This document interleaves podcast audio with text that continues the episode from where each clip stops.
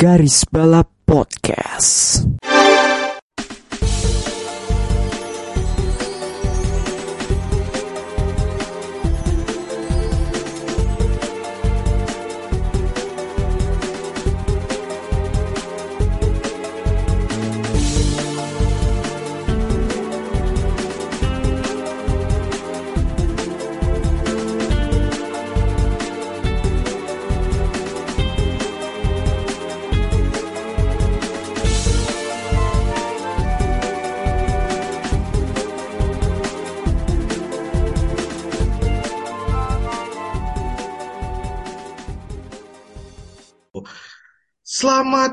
Selamat siang, selamat sore, selamat malam kawan-kawan semua. Kembali lagi di Garis Balap episode ke-88. Nomornya Bapak Robert Kubica. Kita kembali di tahun 2019. Kali ini eh, gua admin magang yang akan memimpin episode podcast hari ini. Dan seperti biasa, gue nggak sendirian. Ada Bapak Bagus dan juga Sis Melinda. Hey ho, Selamat malam, waktu Indonesia bagian Barat. Ya, semoga minggunya minggunya cukup baik ya, long weekendnya cukup happy, kawan-kawan.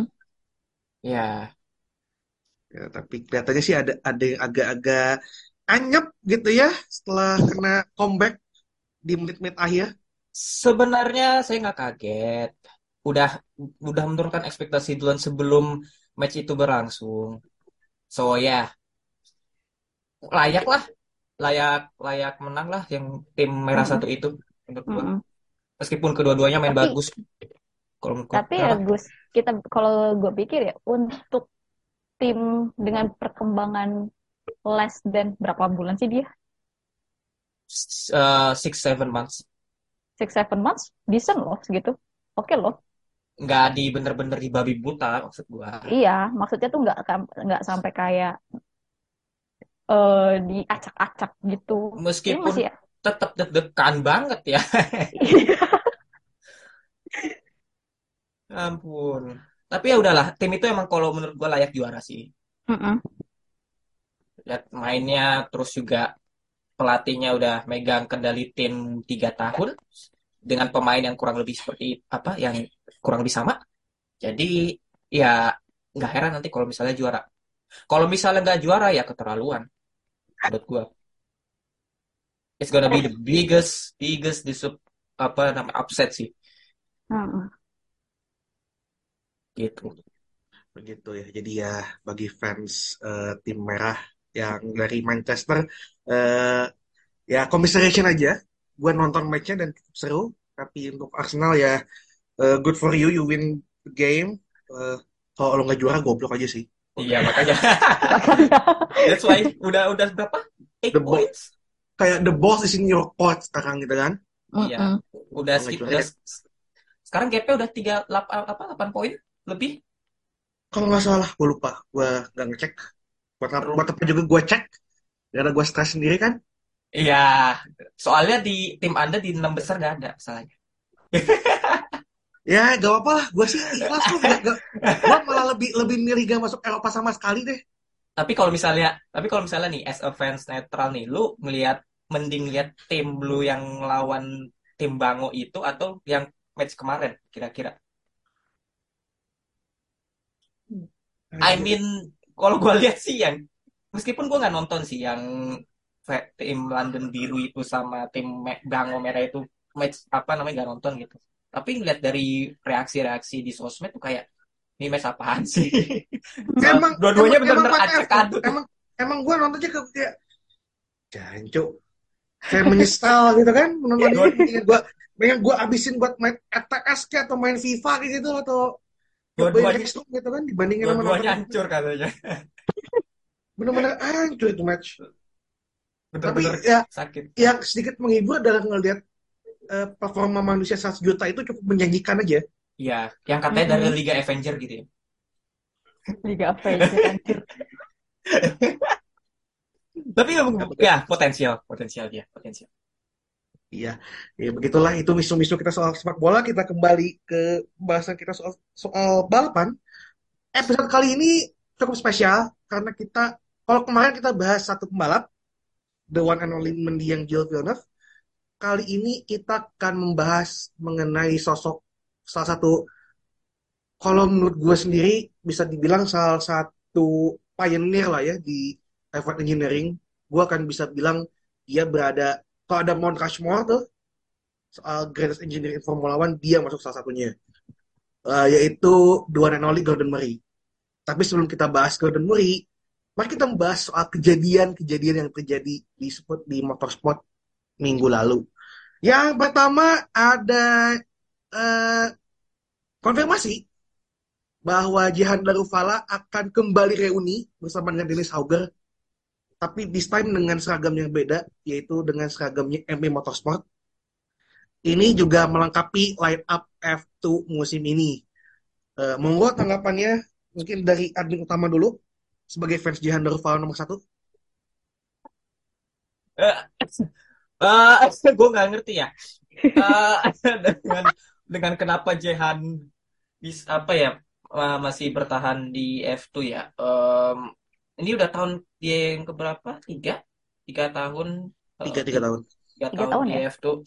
Meskipun ya dia udah ditendang dari RBJT, tapi ya like seperti Theo Pocher dan pembalap lainnya yang sudah masuki tiga tahun, eh, ini menjadi apa ya do or die bagi dia sih. Dan ah tapi sejujurnya ya kalau gua mau melihat secara luasnya ya melalui F2 musim ini tuh gua gua bukannya pesimis sih. Lebih ke gua menurunkan ekspektasi gua aja sih. Karena berkaca dari musim lalu juga ya kayak musim lalu kan kayak masih ada Porsche yang mungkin akan jadi juara F2 terus ada masih ada eh siapa? Vesti di musim rookie-nya. Terus ada juga siapa lagi?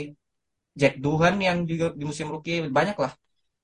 Sekarang banyak yang tapi rookie ya. sekarang banyak yang rookie gitu kan. Ya lebih dari lima gitu. Mm-mm. tapi musim-musim lalu tuh di atas kertas nih persaingannya bakal antara emang ini dominasi bakal jadi dominasi Porsche atau emang akan menjadi bantek antar bantek apa ya bantek-bantekan gitu loh antar pembalap cu. Dan ternyata sangat anomali. Taunya Drogovic yang juara yang dari tim mid apa namanya papan atas menengah ke atas lah MP Motorsport tahu bisa juara gitu. Ya emang sih eh dia tuh kalau gue bilang sih cukup layak. Cuma kita nggak bisa apa sih nggak bisa nggak bisa apa pokoknya kita juga harus setuju sih bahwa tim apa rival lainnya tuh juga pada jeblok. Nah gue pengen lihat nih di musim ini tuh seperti apa. Cuma ada lo ngomong Kayaknya F2 aja kayak ya ini F2 but ya mau gimana ya? Ya, pasti ada yang flop gitu. ya emang ada yang flop. Cuma paling tidak pembalap yang yang kita kira nih aduh ini ini pembalap yang bagus loh kok masa bisa bisa tahu-tahu sangat ya seperti Porsche musim lalu kurang lebih tuh itu kan benar-benar tidak benar-benar tidak expect, sesuai ekspektasi kita sebenarnya kan jujur-jujuran aja. Uh-uh. terlebih lagi terlebih lagi kan juga meskipun banyak rookie tapi rookie-nya juga beberapa ada yang tidak begitu layak untuk naik gitu loh. Seperti? Eh, ya mungkin kalau bagi gue mungkin Benavides eh I don't think he, gue gue sih ngeliatnya sih lebih ya pembalap penghibur papan bawah aja sih. Eh meskipun ya kita perlu lihat lagi lah ya di Hmm. musimnya seperti apa. Cuma eh di atas kertas eh, kayak Benavides kayak eh, siapa lagi Kusmaini itu kan pembalap yang nggak apa ya kurang apa ya bukan kurang layak sih apa sih namanya jangan naik dulu ke F tuh gitu loh. Tapi lagi-lagi itu kan di atas kertas. iya. Sementara track itu di atas track, itu di atas aspal kan. Jadi Mm-mm. ya we'll see gitu seperti apa.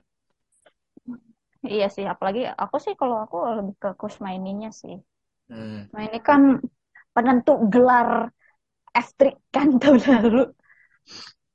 Oh, ya penentu penentu banget. Iya kan? Ya di Monza, di Monza, di Monza itu kan. Di Monza Aduh, kan? aduh, aduh, aduh, tolong jangan ingatkan gua dong pada Monza. Tapi ya em, ini sangat cukup kocak sih kayak rekan setim di Prema tapi tahu-tahu reuni lagi di MP gitu loh kayak kelihatan banget mungkin di MP bisa lebih bagus atau mungkin akan Malah menjadi bobrok. kebalik lagi gitu kan Ya, ya nggak ada yang bisa ini sih ya. Ujung-ujungnya ya, Hmm. ya kita baru lihat pas kualifikasi dari Jumat di Bahrain. Iya. Itu yang akan jadi pembuka gitu. Apakah eh, ternyata tuah eh, Drogovic dengan MP ini bakal turun juga ke Hauger Darufala atau malah ya MP balik ke settingan awalnya gitu kan? Hmm. Kita ini juga. Tapi dari kalian nih sebelum gua maju, maju ke topik selanjutnya, your overall view soal grade F2 musim ini bakal kayak gimana?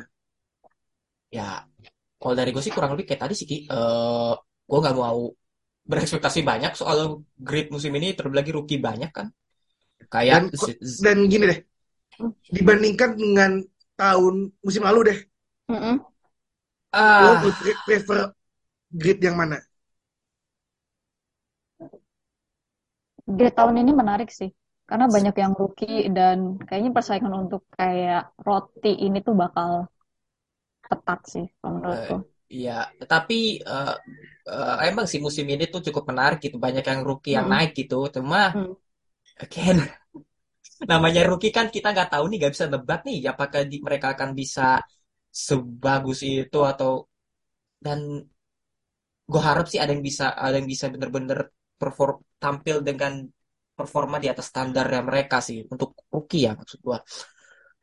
Eh ya paling nggak mengganggu pembalap-pembalap yang udah lama di F2 kayak Toe, Theo, Jehan eh, dan lain-lain. Tapi gue Hmm. yang gue menarik perhatian gue adalah ada beberapa pembalap yang menarik perhatian gue sebenarnya kayak misalnya Zayn, duo Carlin, Enzo dan Zayn itu menarik banget. Mm-mm. Sementara Iwasa dan Jack Duhan ini patut diwaspadai. Dan juga jagoan Lucky, Oli, Oli Berman sebenarnya gitu. Uh-uh. Yoi. We will see, we will see. Eh, untuk musim ini seperti We'll see. Pokoknya Yang inti intinya yang kita, perhatian kita, perhatian kita tuh bakal ketuju ke Enzo sih. ya, salah satunya Enzo eh, Hmm. dan juga ya nanti kita bikin previewnya sih. Lanjut aja, ini mungkin eh, ranahnya ranah lebih ke ranah Melinda nih. Abin Ayah. Itu dari WRC Monte Carlo 2023. Monggo eh, mungkin karena aku Mari. karena for the record gue nggak nonton rally ya, jadi Ya. akan lihat banyak ini. Mat Loki nonton rally itu asli. Ya, Ya, Hmm. nikmat sih nikmat cuman kadang suka bingung aja nontonnya di mana. nontonnya sih, Pengen nonton Akses, yang itu, aksesnya. aksesnya masih kita tuh masih Eh masih ya susah. akses aksesnya memang masih susah sih karena dia masih eksklusif di WRC Plus sih. Jadi ya understandable Hmm. Iya. tuh. Link haramnya juga susah kok, tenang aja. Jadi gimana Mel? Hasil Monte Carlo? Selamat kepada Sebastian Ogier 9 kali menang rally Monte Carlo. 9 kali loh. Memang tuh orang kagak punya Agak habis-habisnya. ini loh, sumpah. Gak ngerti. tua-tua keladi emang. Emang dia dunianya WRC sih. Mm-mm. Em, dan kalau menurut gua sih ya Ogier tuh ya luar biasa gitu loh. Eh, dan juga di WRC kan kalau makin tua kan makin malah makin gacor gitu kan kayak lo Iya. Ogier ah ya mung- dan juga menurut gue sih ini akan sengit sih antara Ogier atau Rovan Pera ya.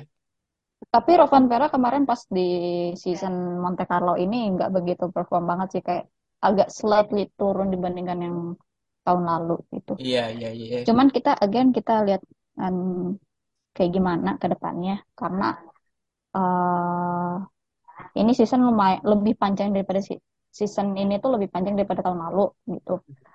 Eh siapa pun bisa menang sih di sini tuh. Hmm, tapi feeling gue sih bakal ya Toyota domination lagi once again gitu dan I'm looking forward for Katsuta. ya tapi ini tiga pabrikan berbeda Ford, Hyundai, Toyota meskipun nampak sedikit tapi kalau gue lihat sih Tipis-tipis semua, Gus. tipis sebenarnya sih Mm-mm. dan dan kayaknya sih this is not going to be Rovan Pera domination Enggak, enggak akan kok. Menurut aku ini bahkan lebih Iya.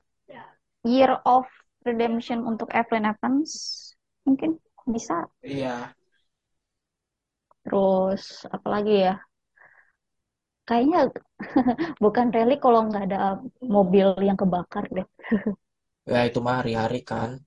Hari-hari pas dilihat kayak ada aja yang kebakar. Yang kemarin yang kemarin tuh kebakar tuh rally 2 kalau nggak salah yang kebakar tuh mobilnya tuh. Iya.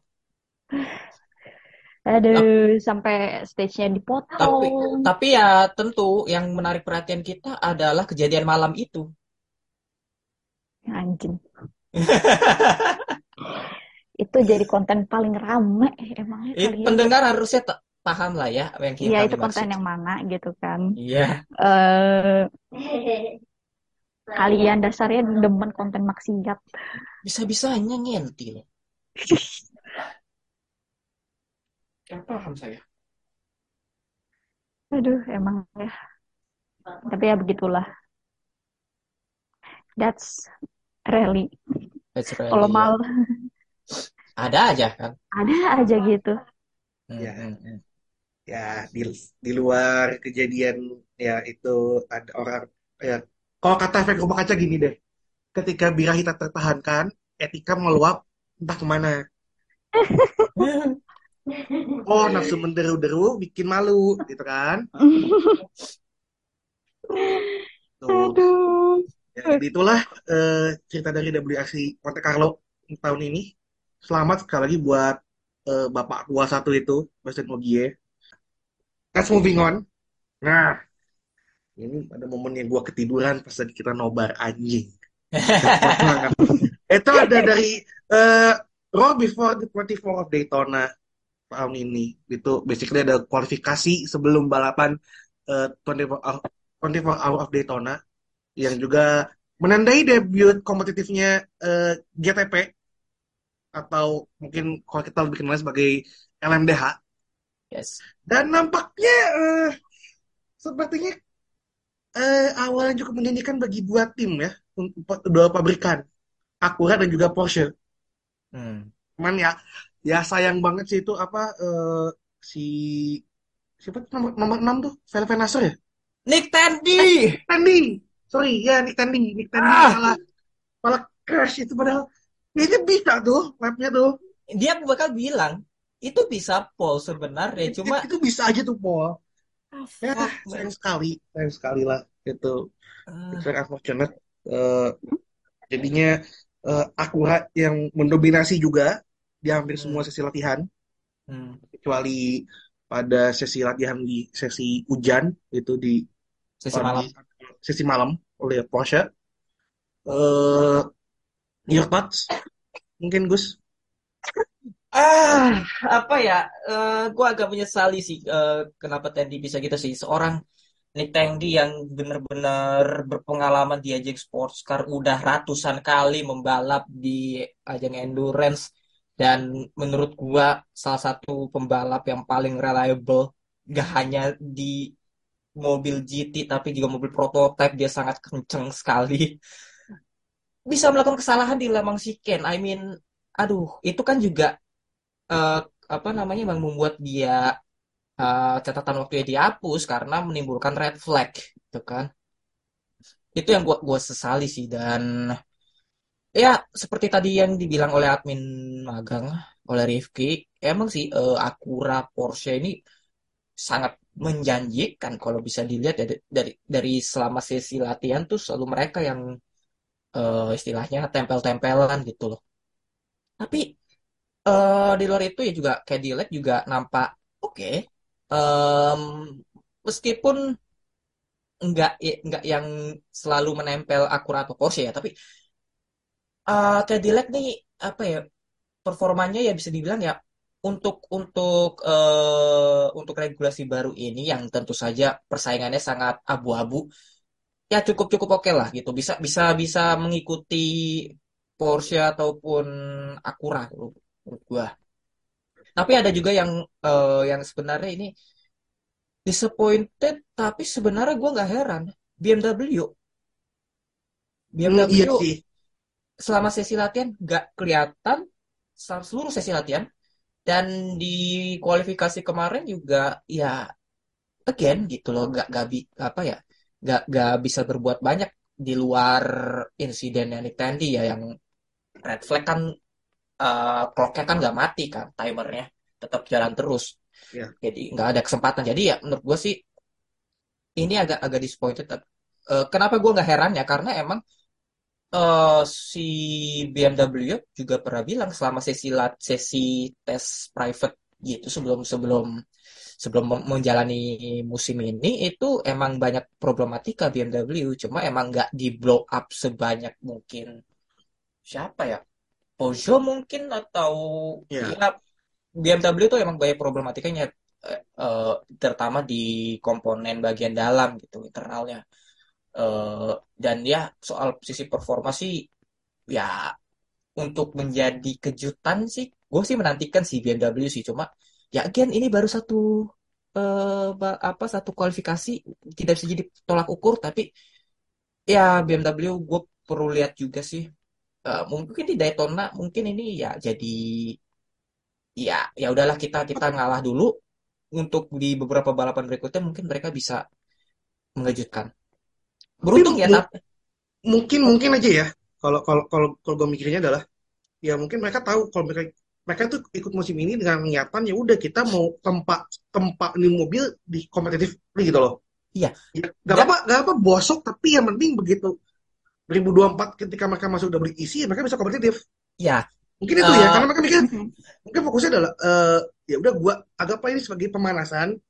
Biar ketika gua turun di ajang utama nih ya dengan yang lebih menurut gua lebih kompetitif gitu mereka akan lebih siap. Ya, dan juga meskipun sebosok-bosoknya mereka, tapi in terms of pace lumayan gitu loh. Eh, bisa bisa ngekorin lah kasarnya gitu. Dan untungnya ya itu seperti yang Rifki bilang, 2024 kan untungnya mereka ikut WEC gitu dan musim ini nggak bener-bener yang ambisius banget gitu.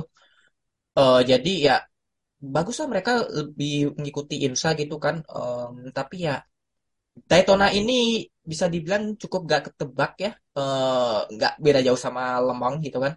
Eh, yang dipilih Daytona itulah pemenangnya kurang lebih. Iya. Eh, bisa aja bisa aja yang pole position ini Merseng Racing bisa tidak menang atau mungkin bisa aja Porsche atau Kone Kone atau Camino Takura. At- biar karena bisa aja kejadian kayak tahun lalu kan Iya itu pas tahun lalu yang pas lap yang deh kan ya?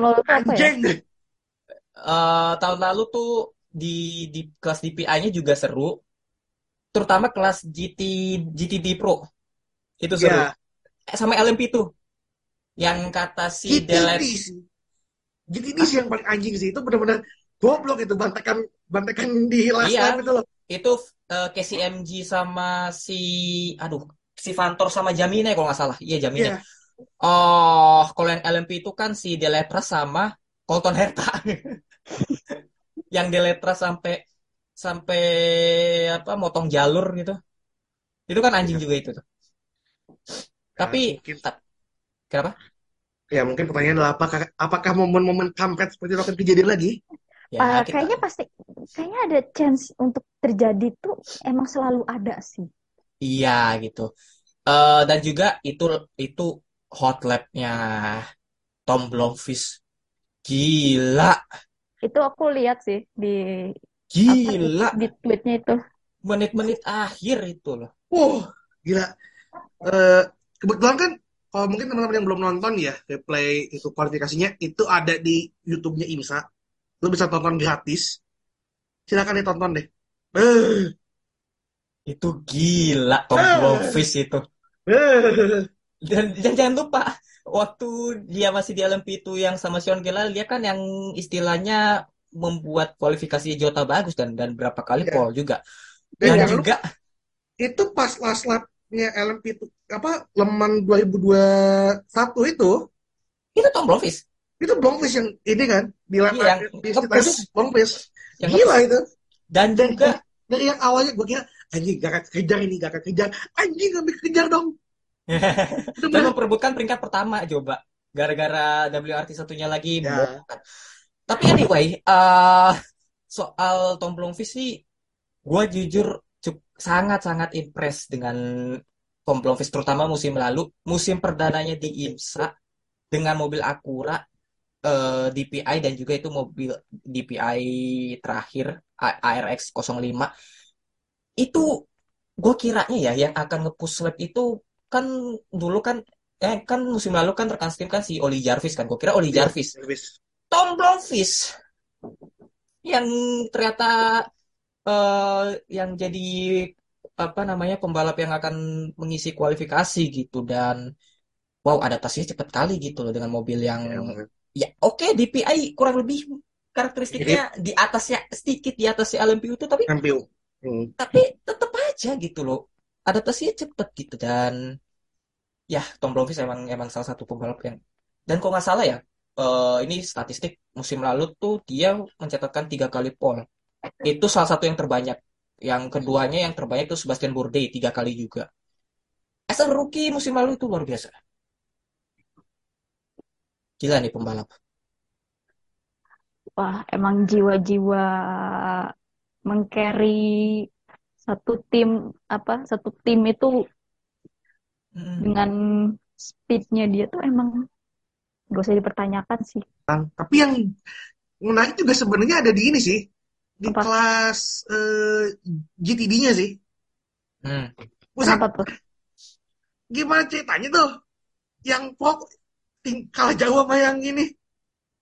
Eh, biasa.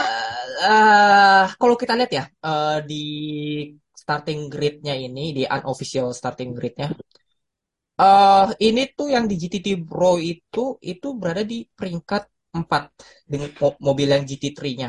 Sementara yang 1 2 3-nya itu mobil GTD semua.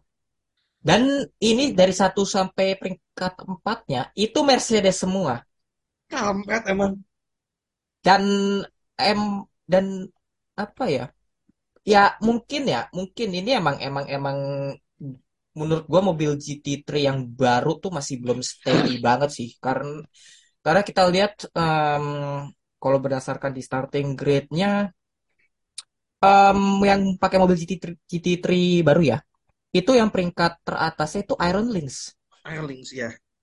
Lamborghini Huracan GT3 Evo 2. Itu yang tertinggi. Sisanya di atasnya itu mobil GT3 yang lama. Basically. Vantage, McLaren 720S, Lexus RCV, gitu-gitu kan Acura, NSX, itu kan masih masih mobil GT3 yang lama. Hmm, tapi ya. Tapi juga kalau saya musim ini kan berubah ya formatnya ya. Yang nggak harus pakai pembalap eh, bronze atau silver kan.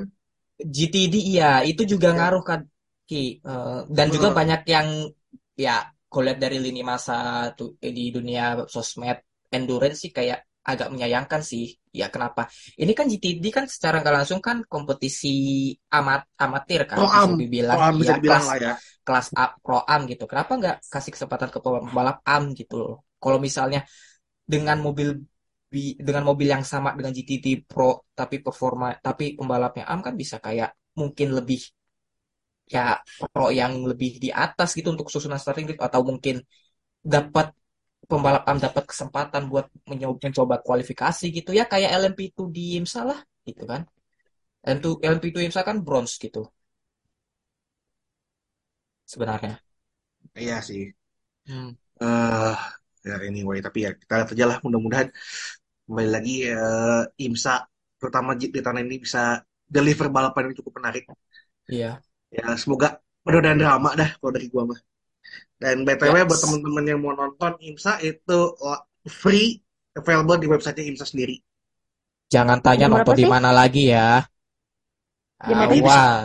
bisa bisa dibuka di website IMSA Ims, imsa.tv atau imsa.com slash TV live. live. Pokoknya itu udah itu lengkap semua udah eh, Itu di sana. free kok, free, free, Free, free. Ya? completely free. Eh, Gak ada apa subscription dan segala macamnya. Iya. Tuh. Jam berapa Eh, sih mulainya? 1.30 kalau 30 di setengah dua. Setengah dua ya? Ya siapkan saja kopi-kopimu lah ya kawan-kawanku. Hmm. It's gonna be one hell of a night weekend ini. Oke, kita langsung aja masuk ke pembahasan pertama kita mengenai the one and only Gordon Murray. Eh, Ian Gordon Murray, CBE, atau Commander of British Empire, lahir di Durban, Union of South Africa atau yang sekarang menjadi apa Afrika Selatan pada tanggal 18 Juni tahun 1946. Orang tuanya adalah imigran asal Skotlandia eh, dan Gordon Murray sendiri eh, tumbuh besar dan juga lahir di Durban. Bapaknya itu adalah seorang pembalap motor dan di kemudian hari eh, itu eh, membantu menyiapkan mobil untuk balap. Hmm. Gordon Murray sendiri belajar mechanical engineering di Natal Technology, ah, sorry, di Natal Technical College yang sekarang menjadi Durban University of Technology. Hmm. Eh, di tahun 67 dan 68 dia sempat membangun dan juga membalap mobil balapan sendiri IGM Ford di South African National Class. Hmm. Di tahun 69 Gordon Murray pindah ke Inggris dengan harapan untuk bisa mendapatkan kerjaan di Lotus. Tetapi Gordon Murray malah ditawarkan eh, pekerjaan di Brabham setelah tidak sengaja bertemu dengan eh, Ron Taunak yang waktu itu menjabat sebagai desainer Brabham. Hmm. Dan ketika Bernie Eccleston mengambil alih Brabham, eh, Bernie kemudian mengangkat eh, Gordon Murray sebagai chief designer. Hmm. Eh, selama dari tahun 7 dari tahun 73 sampai 85 eh, Gordon Murray mencatatkan sudah membuat eh, mencatatkan 22 kemenangan. Berhasil finish eh, dua apa di peringkat 2 di constructor dari tahun 75 sampai 81 dan juga memberikan Nelson Piquet eh, World Driver Championship di tahun 81 dan 83. Eh, sorry, kok potong Piki. Eh, jadi basically Gordon Murray ini s- tadi apa imigran Scot Scotland ya? Ya, jadi dia Basically lahir dia- di jadi waktu itu kan Afrika Selatan masih bagian dari British Empire ya. Iya, iya, Iya. Ah, Jadi sebelum sebelum melap- dia apa dia merdeka dan jadi Afrika Selatan itu eh, orang tuanya pindah ke sana ke Durban. oh. Jadi dia memang warga negara Tapi dia kalau di yang gua ta- tahu ya, itu British nationality-nya. British. Oh, oke. Oh, karena dia masih Karena kan itu kan waktu itu masih jadi bagian ini, Union ini Iya. masih bagian dari British Iya. Empire. Ya, ya, ya, ya. Iya, iya, iya. iya. Oke, understood. gitu. Nah mungkin kalau kita bicara soal masanya Gordon Murray di Brabham ya, Mm-mm. ya yang paling kita ingat dan paling ikonik tentunya kita eh, membicarakan soal mobil BT eh, BT46B alias the one and only Brabham Fan Car. Yang sebenarnya ini cuma dipakai buat sekali balapan doang. Waktu itu di eh, Swedia. Tahun Understop 78. 78 kan? Ya. Ya, itu menang. Tapi ya dikarenakan banyak eh, yang protes pada saat itu eh, tim-tim yang berada di naungan Voka dan pada saat itu Bernie juga lagi menjabat sebagai sekretari apa direktur ya Voka gitu setelah ditekan oleh tim-tim yang berada di bawah eh, Voka dan juga tentunya ada ini dari visa eh, akhirnya mobil itu ditarik dan tidak tidak lagi membalap kecuali satu kali itu pun dalam eh, ini apa namanya eh Gundam Western Trophy tahun Hmm. 79 di Donington Park. Eh, jadi ini mobilnya bisa dibilang nih terinspirasi juga dari Caporal Tuji.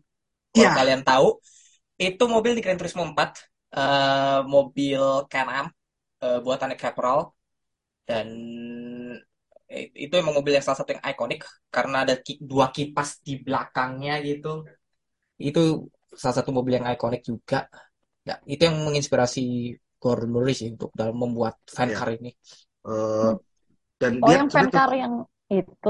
ya fan car yang itu. Jadi sebenarnya kan eh, ide-idenya kan dimulai dari ketika Lotus mengenalkan ground effect kan di tahun 77. Iya, iya.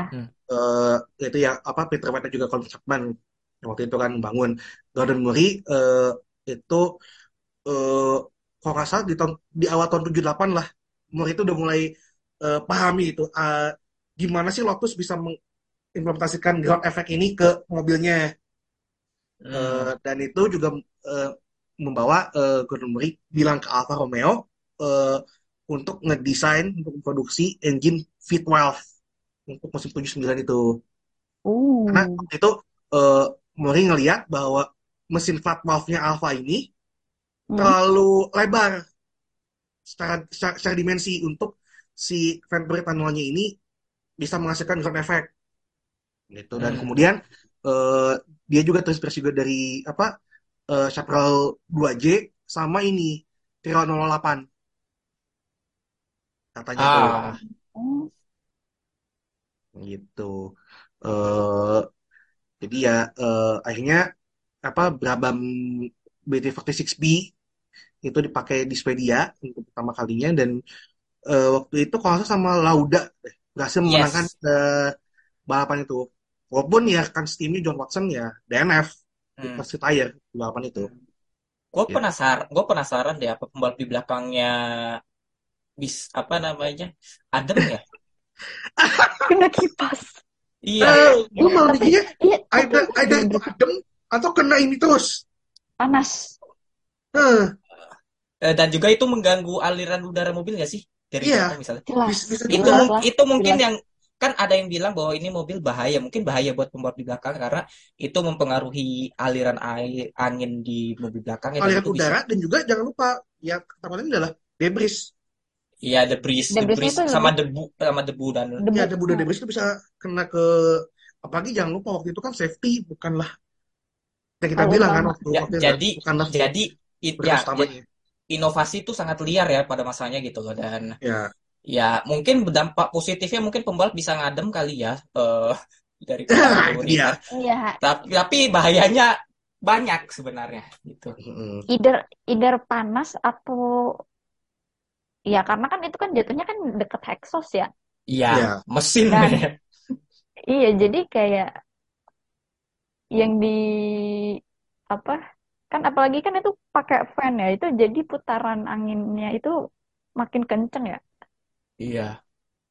Wah itu mobil yang di belakangnya itu kayak udah tapi emang udah kok ya udah kayak motor di Jakarta atau di Bandung atau di kota-kota besar. Tapi kena asap. tapi emang terbuk, asap terbukti tapi ini kan emang terbukti menang kan seperti Chaparral 2J kan Iya juga sih. cukup menang gitu loh juga menang di K6 gitu. Iya cukup sih. terbukti sebenarnya cuma emang bahaya emang ya. Lambi namanya F1 zaman dulu ya tidak ya mementingkan tapi safety juga susah juga. ya mungkin ya mungkin di luar di luar itu ya ada ada tanda petik faktor safety juga ada political reasonnya juga gitu kan. Yang gue ya Mm-mm. baca itu juga eh, salah satunya adalah apa eh, tim-tim vokal yang di bawah naungan Voka itu terutama ya dipimpin oleh Colin Chapman itu eh, apa namanya mengancam untuk narik dukungan ke Bernie Ecclestone kecuali ya Bernie mutusin untuk eh, nggak pakai lagi mobil BT46 setelah apa setelah Swedia wow ancamannya nggak main-main ya ya Kenceng ya. Hmm. itu tapi waktu itu eh, Commission Sportif Internationale juga akhirnya eh, intervensi dan mendeklarasikan bahwa eh, fan car ini nggak diperbolehkan kembali untuk balapan di F1 Nah, Hmm. tapi karena eh, pada waktu apa eh, mobil itu balapan itu tidak dinilai sebagai mobil legal, makanya hasil Grand Prix Swedia itu dipertahankan. karena saat itu belum Ya, itu belum diilegalkan dibilang ilegal. iya Oh. Itu ceritanya eh, make mengenai sense iya mengenai mobil eh, ya mobil sangat Ajaib. ya, Hmm. Mm-mm. Brabham 44B. Eh, nah, eh, downfall-nya dari eh, Gordon Murray sebenarnya di Brabham itu ya eh, di musim 1986 di mana eh, Gordon Murray mendesain mobil Brabham BT55. Eh, ini mobil bisa dibilang cukup radikal dan cukup ambisius di mana eh, Gordon Murray ingin menaikkan downforce tapi nggak mau menambah eh, apa gradiental eksesif. Jadi caranya dengan menurunkan overall ride height-nya.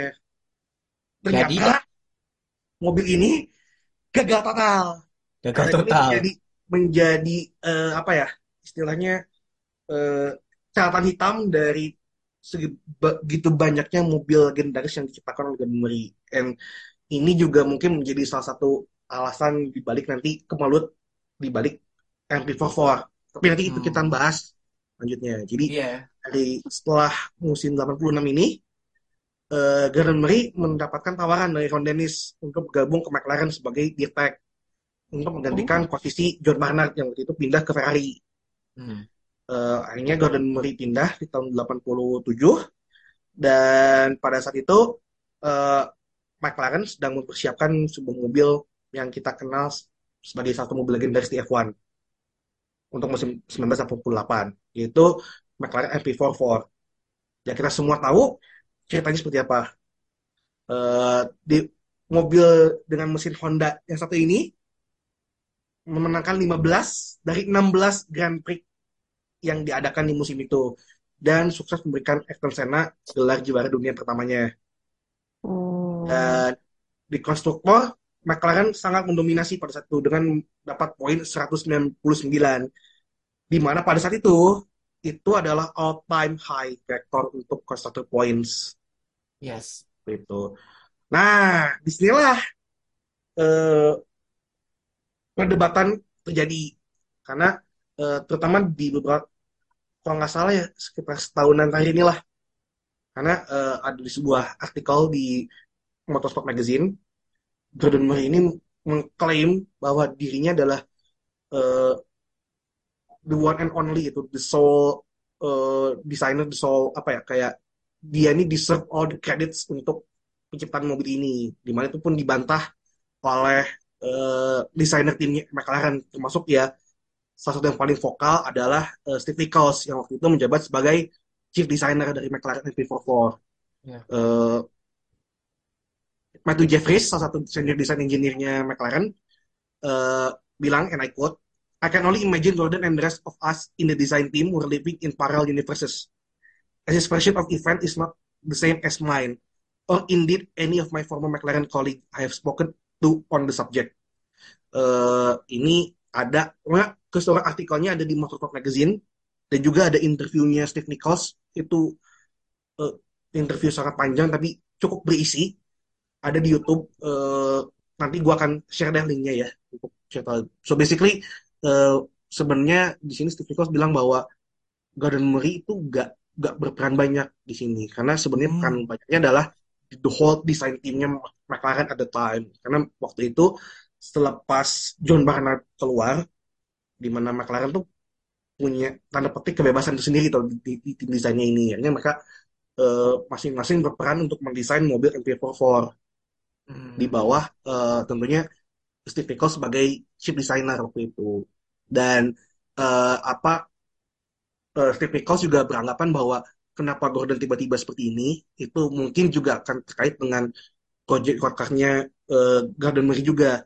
Di mana eh, waktu itu dia bikin eh, ap- dia kan lagi bikin ini GMA T50 eh, di mana eh, ya sebenarnya Nichols juga lagi bikin mobil juga gitu. Eh Nichols N1A yang basically itu eh reimagining atau apa ya redesign dari mobil pertamanya bus, bus McLaren eh, M1A gitu. Jadi eh, mungkin sampai-sampai kalau nggak salah ya ke di nya tuh si, si Gordon Murray itu sempat mengancam juga Steve Nichols untuk ngasih eh, apa eh, gugatan hukum Karena ngeklaim itu ya. Hmm. Wow.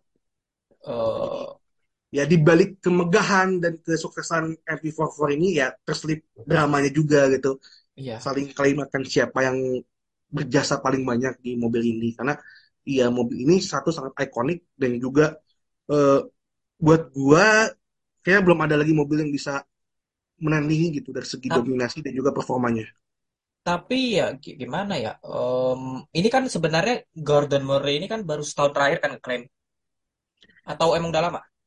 eh kayaknya udah lama sebenarnya cuman mungkin perdebatannya jadi lebih kencang belakangan ini setelah apa Ah. namanya si Gordon Murray itu ini ngasih interview gitu di Motorsport Magazine di edisi bulan September tahun 2021 Wow, ini ya ini mungkin kebet mungkin ini karena emang mobil salah satu mobil terbaik kali ya, jadi saling ngeklaim bahwa September. Ya, dan- Coba dan- kalau misalnya coba kalau misalnya ini mobil gagal gitu. Iya, dan ini kan juga nge-trace lagi ke ini. Eh, kalau katanya si Nichols ya, eh, kalau katanya si Matthew Jeffries, eh, mungkin ini caranya Gordon untuk mem- membersihkan mukanya gitu loh. Membersihkan namanya dari tanda petik nodanya dia. Yaitu ya apa? Mobil Brabham BT55. Hmm. Mirip kayak mirip kayak ini, mirip kayak Adrian Newey. Kita semua tahu mungkin ini mobil-mobil legendaris yang dibikin sama Adrian Newey. Wah, Tapi jelas. kalian ingat gak akan satu mobil yang sangat-sangat flawed by its design dan juga its engine? It never raced in Formula One ever. Kalian ingat gak mobil itu? McLaren Ah. MP4 18. EP418 kan. Ya, mobil yang sangat-sangat radikal. It even never uh, started apa belum pernah ngaspal sekalipun di F1. Gitu. Jadi jadi mungkin argumentasinya si apa eh, si Jeffries itu bilangnya ya ini ada kaitannya juga dengan tanda petik Gordon Murray mencoba untuk menghapus eh, Brabham BT55 ini dari memori orang. Eh, gak lama dari MP44 em, dia juga Gordon Murray juga membantu eh, oversaw di desain dari mobil tahun 89 MP45 suksesinya dan Hmm. juga MP4 5B untuk musim 1990. Nah, di tahun 91 Gordon Murray ditugaskan oleh Adrian Newey untuk eh, menjadi mengepalai eh, proyek McLaren Cars yang di mana desain untuk membuat mobil supercar pertamanya McLaren McLaren F1. Oke, McLaren F1. Mungkin bagus lo mau cerita panjang lebar soal mobil ini, monggo. One of the best supercar ever menurut gua. Em, ini mobil apa ya? Sebenarnya ini ini kan emang salah satu mobil racikan Gordon Murray kan. Ah, setelah dia keluar dari F1, dia stay di McLaren dan dan dia akhirnya membuat mobil McLaren F1 gitu. Oh, saya tahu 93 94 kan ya, kur- kurang lebih. Em, ini mobil di sebenarnya dari tahun 89 sekitar tahun segitu. Cuma mungkin baru-baru ini itu tahun 90 sekian baru benar-benar resmi. Tapi gue mau lebih ke ini sih apa cerita di baliknya McLaren F1 GTR sih yang secara tidak terencana tuh ikut balapan gitu loh. Karena ini gini, eh, Gordon Moore ini emang apa ya? eh, awal dari rencana Gordon Murray untuk membuat McLaren F1 itu sebenarnya bukan ya purely cuma sebagai mobil jalanan aja gitu. Tidak ada keinginan bagi dia untuk me- membuat mobil ini tuh untuk ikut diikuti di balapan, khususnya Le Mans. Dia nggak pernah terpikirkan oleh itu gitu. Tapi meskipun begitu, eh, secara desain teknologi yang ada di dalamnya McLaren E- F1 ini itu itu ada apa ya? Ada beberapa ada beberapa yang di mana ini mobil tuh cocok dipakai buat balapan sebenarnya. Nah pada saat eh, setelah diluncurkannya McLaren F1 secara bersamaan juga eh, diluncurkan kompetisi baru. Namanya BPR Global GT Series itu ajang balap yang direncanakan untuk mengganti World Sports Car Championship. Tapi ini khusus untuk ajang balap GT, GT1 atau GT2 terutama. Nah, pada pada saat itu kan dimulainya Global GT Series itu kan tahun 94 kan. Hmm. Di situ ada mobil Venturi 600 LM yang di Gran Turismo 2 itu cukup cukup cukup apa ikonik juga.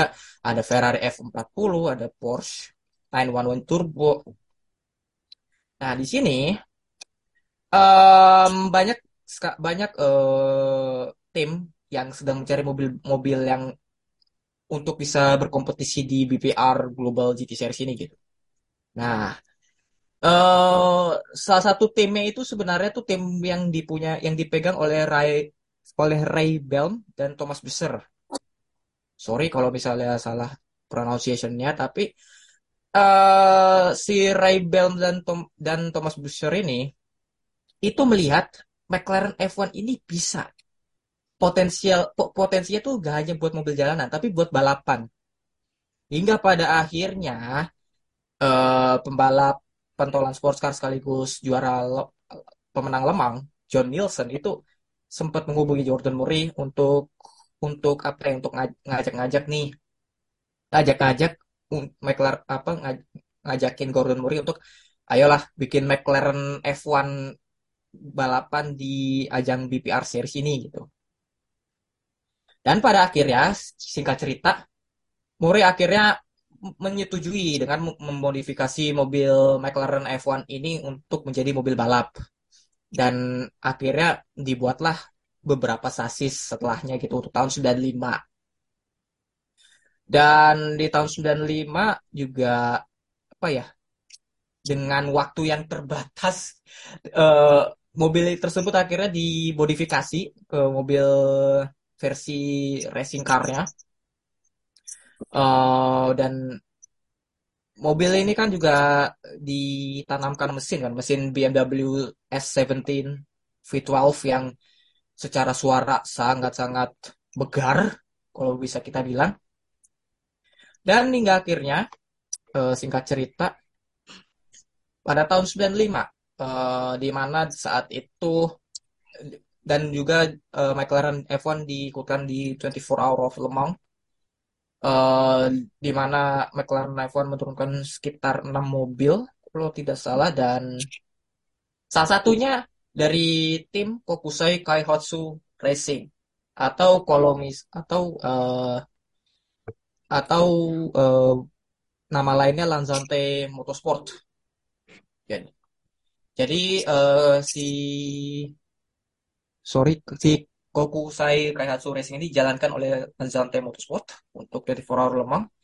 Dan secara tidak terduga eh, mobil yang tentunya ini sasis numbernya 01R secara mengejutkan memenangkan balapan 24 Hour Le Mans gitu dan ya lu bayangin aja gitu eh, mobil yang dipersiapkan secara singkat gitu untuk tahun 95 yang tadinya cuma untuk diikutkan untuk BPR Global GT Series dan akhirnya pada akhirnya ikut di ke 24 Hour Le Mans tahun 95 itu bisa memenangkan 24 Hour Le Mans tapi juga di satu sisi di 24 Hour Le Mans di tahun itu emang banyak yang DNF sebenarnya apalagi cuacanya yang yang saat itu hujan.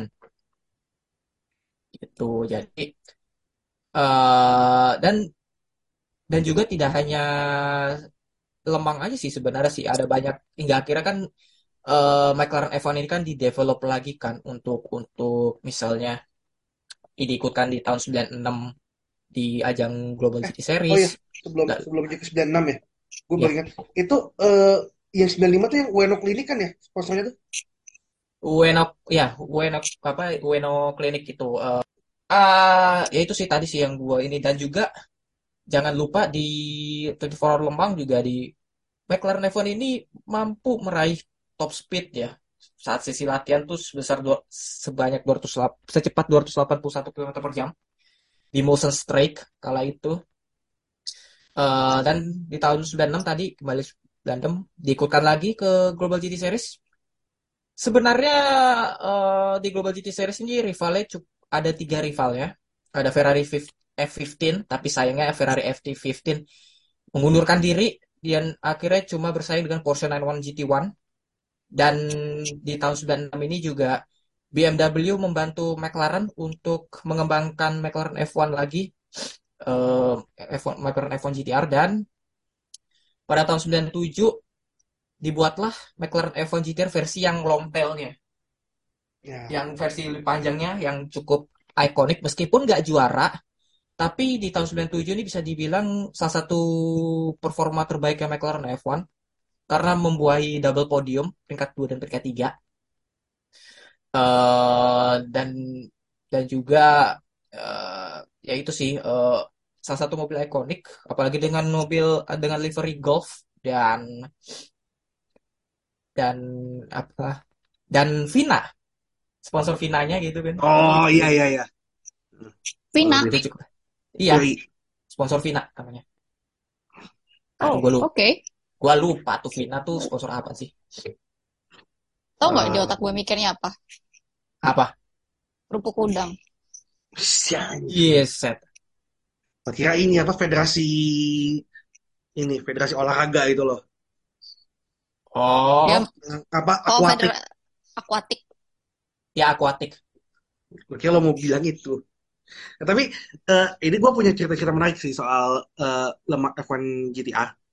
Iya. Apa tuh? Yang, per- yang pertama yang mobil apa eh Kokosai Kaihatsu itu Hmm? itu kan sponsornya Toko, Tokyo Ueno kan? Iya. Ya kalau kalian tahu ya coba cari aja deh Tokyo Ueno tuh klinik apa? Iya itu Aja. itu itu. Itu dan Itu eh ya sebuah klinik eh plastik surgery di Jepang yang spesialtinya Mhm. ya mm, on mm, ya we say gentleman sausages ya. tapi Tuh. tapi juga dari ini tapi kayak ajaib sih kayak mobil McLaren. Dan juga oke ini yang gue tekankan ya eh, yang gue mau tambahin. Itu sebenarnya McLaren pemenangi Le Mans itu McLaren F1 GTR itu berada di kelas yang bukan kelas utama. Melainkan itu dia itu di kelas GT1 LM GT1 mungkin kalau mungkin kalau misalnya dicontohkan untuk masa sekarang kali ya seperti inilah apa eh, GTI Pro menang overall lah. Serius? Iya. Karena gini, karena eh, ada ada empat kelas kan. Pertama Hmm. yang kelas utamanya World Sports Car WSC. Lalu yang Hmm. kedua LMP2. Lalu yang ketiga LM GT1. Lalu yang keempat LM GT2. Dan McLaren F1 GTR ini di kelas GT1 yang notabene is not the main class of this race. Jadi emang emang tahun 95 tuh emang tahun ajaib sih. Eh banyak yang tumbang dari 22 mobil hanya eh enggak dari 45 mobil hanya 22 mobil yang finish. What? Eh, karena balapannya juga eh, di kalau nggak salah ya, kalau nggak salah yang gue baca Mm. dalam 24 jam itu eh, cuma 7 jam doang yang tidak ap- apa tidak tidak turun hujan. Jadi sisanya di sisa balapan lemang Hujan. semuanya hujan. Ya, Oh ya. wow. Jadi selama 17 jam hujan. Bayangin aja tuh. Itu Iya. nggak di red flag ya? Oh enggak, kalau lemang mah enggak. Dan secara mengejutkan kan yang Yannick Dalmas, Norisekia, JJ Lehto bisa memenangkan balapan. Bisa menang. Dan Yannick Dalmas menjadi salah satu-satunya pembalap yang memenangkan Lembang dengan empat pabrikan berbeda. Salah satunya McLaren. Mm. Dan Luar biasa. ya dan juga mesin BMW S17 ini kan juga nantinya juga akan ditaruh di mesin di BMW V12 kan. Ya, Mm-mm. Mm-mm. Sama yang banget turun di Leman. Iya, selama dua musim, dua musim tiga musim keikutsertaannya BMW lagi comeback. Wah, sama satu lagi mungkin final interesting fact. Eh, Apa ini kan eh, McLaren F1 GTR kan ada total ada sekitar 28 mobil yang dibuat kan, 28 Hmm. sasis. Mm. Salah satu sasisnya yaitu sasis nomor no- has- apa nomor 9, nomor Mm. 9R itu dijual ke Sultan Nasional Bolkiah of Brunei Darussalam. Di mana Iya. itu eh, dicat dan didesain apa intinya cat dan liverynya itu seidentikal mungkin dengan eh, Kokusai Kaihatsu. Ueno klinik itu lah ya. Tapi mungkin bedanya nggak ada Tokyo Ueno kali ya. Mungkin, iya. mungkin. Karena, Mungkin. eh, Itemnya, ini, itemnya. Ini tuh nggak pernah diturunkan di kompetisi mana pun. Dan Iya, gua nggak tahu apakah ini masih dimiliki sama, apa, sama sang sultan atau enggak ya. iya. Itu gua nggak tahu. Tapi yang pasti pada saat itu ada sat- satu sasis yang dijual ke Hasanah Bolkiah. Iya, dan sasis yang utamanya 01 Zero One Salah R satunya tuh itu dipajang di di ini di, di di MTC. McLaren, ya MTC-nya. Dan di- it- Dan itu cuma dan itu cuma sekali balapan doang di Lemang doang. Habis itu udah kita istirahatkan. Heritage ini, ikoniknya itu. heritage. Itu. Ya iyalah itu heritage lah. Iya, dan juga nggak hanya di BPR atau Lemang sih, eh, ada juga pernah ikut di All Japan All Japan GT GT apa sih itu namanya? Atau mungkin sekarangnya Super GT. Itu sasis nomor eh, 13 dan 14 yang dijalankan oleh tim Goh eh, memenang memenangkan dari total bersama tim Goh tuh sekitar 4 kemenangan dan menghasilkan eh, gelar juara untuk tim Go gitu. Dan salah satu pembalap yang pernah mengendarai mobil eh, McLaren F1 GTR yang dari tim Go ini adalah salah satunya adiknya Michael Schumacher, Ralph. Ralph? Sa- pada saat karir dia di tahun 96 waktu itu di Super GT waktu itu. Masih Sebelum karirnya di Jepang. F1. Sebelum Sebelum Sebelum ke gabung ke F1 F1. ya. Iya, bersama rekan setimnya Naoki Hattori, tapi sayangnya cuma runner up. Ya, tapi tetap lah Iya, achievement gitu. ya achievement nih. Tapi emang sam- sampai sekarang pun ya mobil McLaren F1 ya, bukan cuma yang GTR versionnya memang sangat ikonik kan. Kayaknya sampai sekarang juga eh, rekor top speednya tuh cuma bisa dikalahin oleh beberapa mobil doang. Iya, Ya tentunya yang paling ikonik ya yang showdownnya di Top Gear lah, yang apa si Hammond bawa Bugatti Veyron melawan McLaren F1 Oh iya. wah, di gue pernah di Dubai apa di Abu Dhabi itu ikonik banget sih itu. Wah itu ya ya ya ya ya ya. itu juga gokil. Eh, dan ya lanjut kembali. Eh, jadi setelah itu Gordon Murray cabut dari McLaren tahun 2004 dan di tahun 2007 Gordon Murray mendirikan Gordon Murray Design. Eh, awalnya itu eh, dia me- membuat sebuah prototype T25. Eh, ini bukan mobil sports car tapi ini mobil city car. Eh, yang konsepnya adalah ini lo tau mobil smart yang kecil itu kan? Iya. Smart Fortwo. Smart Mm-mm. tapi cuma smaller. Hmm, Masa itu kecil apa? ada tuh kayak itu kayak mobil ini nggak sih Ada Renault? namanya nih. Eh kalau kalian cari aja namanya, Gordon Murray T.25 Type 25. Itu kayak tipe tipe-tipe kayak mobil ini nggak sih eh, Renault apa sih itu namanya yang kecil juga tuh? Eh, aduh, lupa. Yang tiga, yang tiga, yang tiga ban bukan sih? Enggak, bukan empat empat empat atau empat empat. ban yang elektrik. Aduh itu Renault apa sih tuh? Bukan Tui, bukan ini Renault apa sih itu? Kalau nggak salah gue pernah foto tuh di waktu di IMS apa di ini ya? Twizy. Twizy, iya Twizy. Ya Allah. Kurang lebih gitu kan bentukannya. Iya kurang lebih kayak gitu loh. Cuman ini eh apa eh, tertutup ya, Hmm. apa tertutup. Dan itu sebenarnya tahun 2008 tuh sempat memenangkan ini eh, ID of the Year Award dari Autocar Magazine. Wow. Hmm. Eh, tapi sampai sekarang eh, T25 dan juga electric versionnya dan T27 itu belum pernah diproduksi. Oh. Tapi di tahun 2020 eh, Gordon Murray itu merilis ini eh, T50. Itu jauh ya. sebagai sebagai logika suksesor dari McLaren F1. Eh, lo lihat aja itu ada kok videonya di YouTube itu mobilnya keren sih. Di belakangnya jadi ada ada, ada fan gitu loh. Jadi take Iya.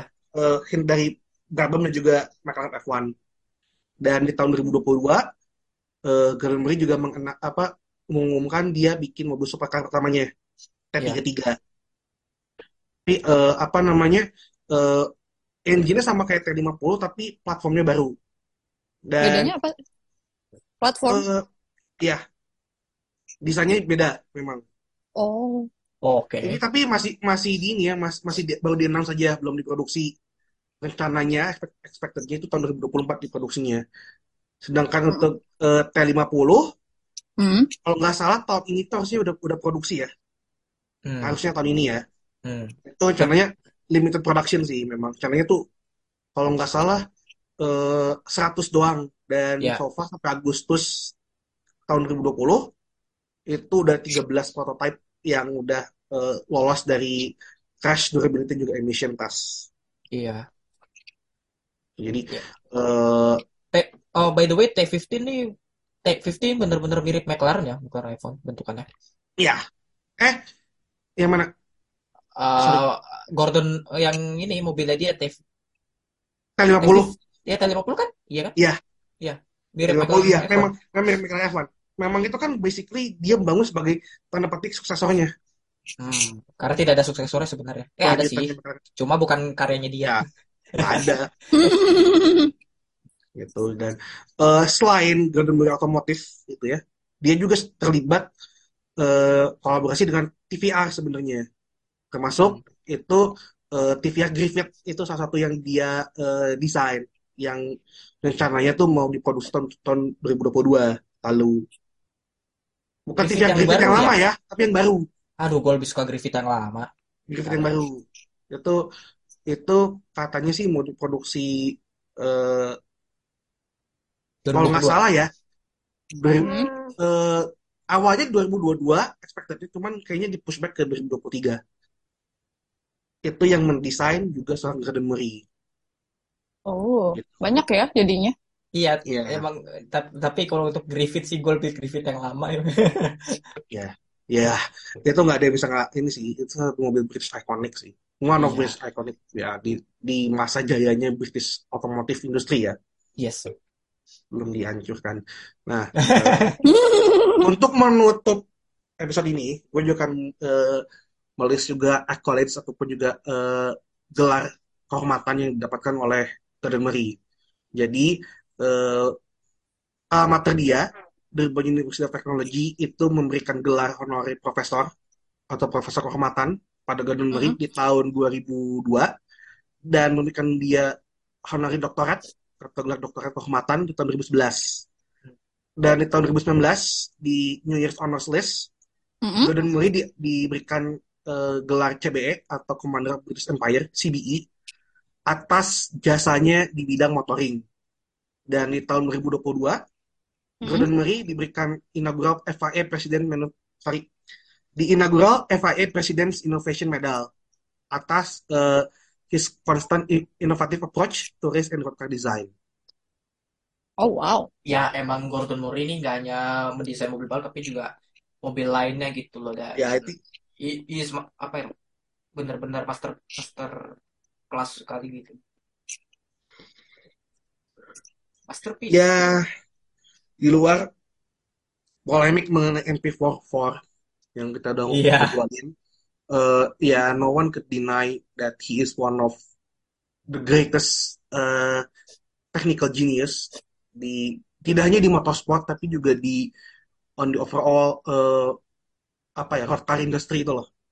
Mm-mm. Ya. His constant eh, approach, his constant apa ya needs for improvement dan juga inovasi itu ya mem- membidani kelahiran banyak mobil-mobil ikonik ya. Seperti ya The Brabham Fan Car terus juga eh, ya mobil-mobil ya sebenarnya sama Piquet dengan eh, mesin BMW juga salah satunya gitu kan di tahun 8 sorry 82 apa 83 ya? 83 83 83. 83 83 ya. Yang pertama kali sama BMW itu. Itu terus juga ya tentunya ya McLaren F1 gitu Mm-mm. dan what that car could achieve di Le Mans again kayaknya gak akan bisa diulangi lagi gitu Gak akan. It, Nggak akan. it beyond our wildest imagination itu loh bahwa sebuah mobil yang berada bukan di kelas utama bisa memenangkan Le Mans 24 hour dan juga itu mobil dipersiapkan dalam beberapa bulan. Bukan berapa tahun loh ini loh. ya pada sih kayak project Bon- Bandung Bondowoso aja gitu kan Iya. Eh, let's just summarize what you guys think about Gordon Murray deh untuk menutup episode ini ya Apa Ki? kalau kita ngobrol soal Gordon Murray on your mind what's uh, what's on your top of your mind untuk menutup episode kali ini Fan car. Yang gue inget sih. oke Brabham BT Fan car, anjir. 56. Sama mungkin ya McLaren F1 itu sih. Yang bener-bener. Tapi mobil lainnya juga seperti apa eh, mobil sebelumnya. Yang tahun 81 PT15 sa- 50 sama PT52 itu itu juga mobil yang sangat kompetitif gitu. Masa waktu di Brabham sebelum downfallnya dia tahun 84 ke atas ya. Emang emang emang emang emang one of the best eh, apa sih engineer sih di dunia F1 atau di dunia otomotif menurut gua.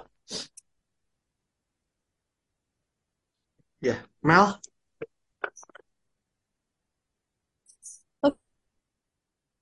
any final words on Gordon Murray Dari bagus. Final word. Mumpung gua lagi ngisi air nih.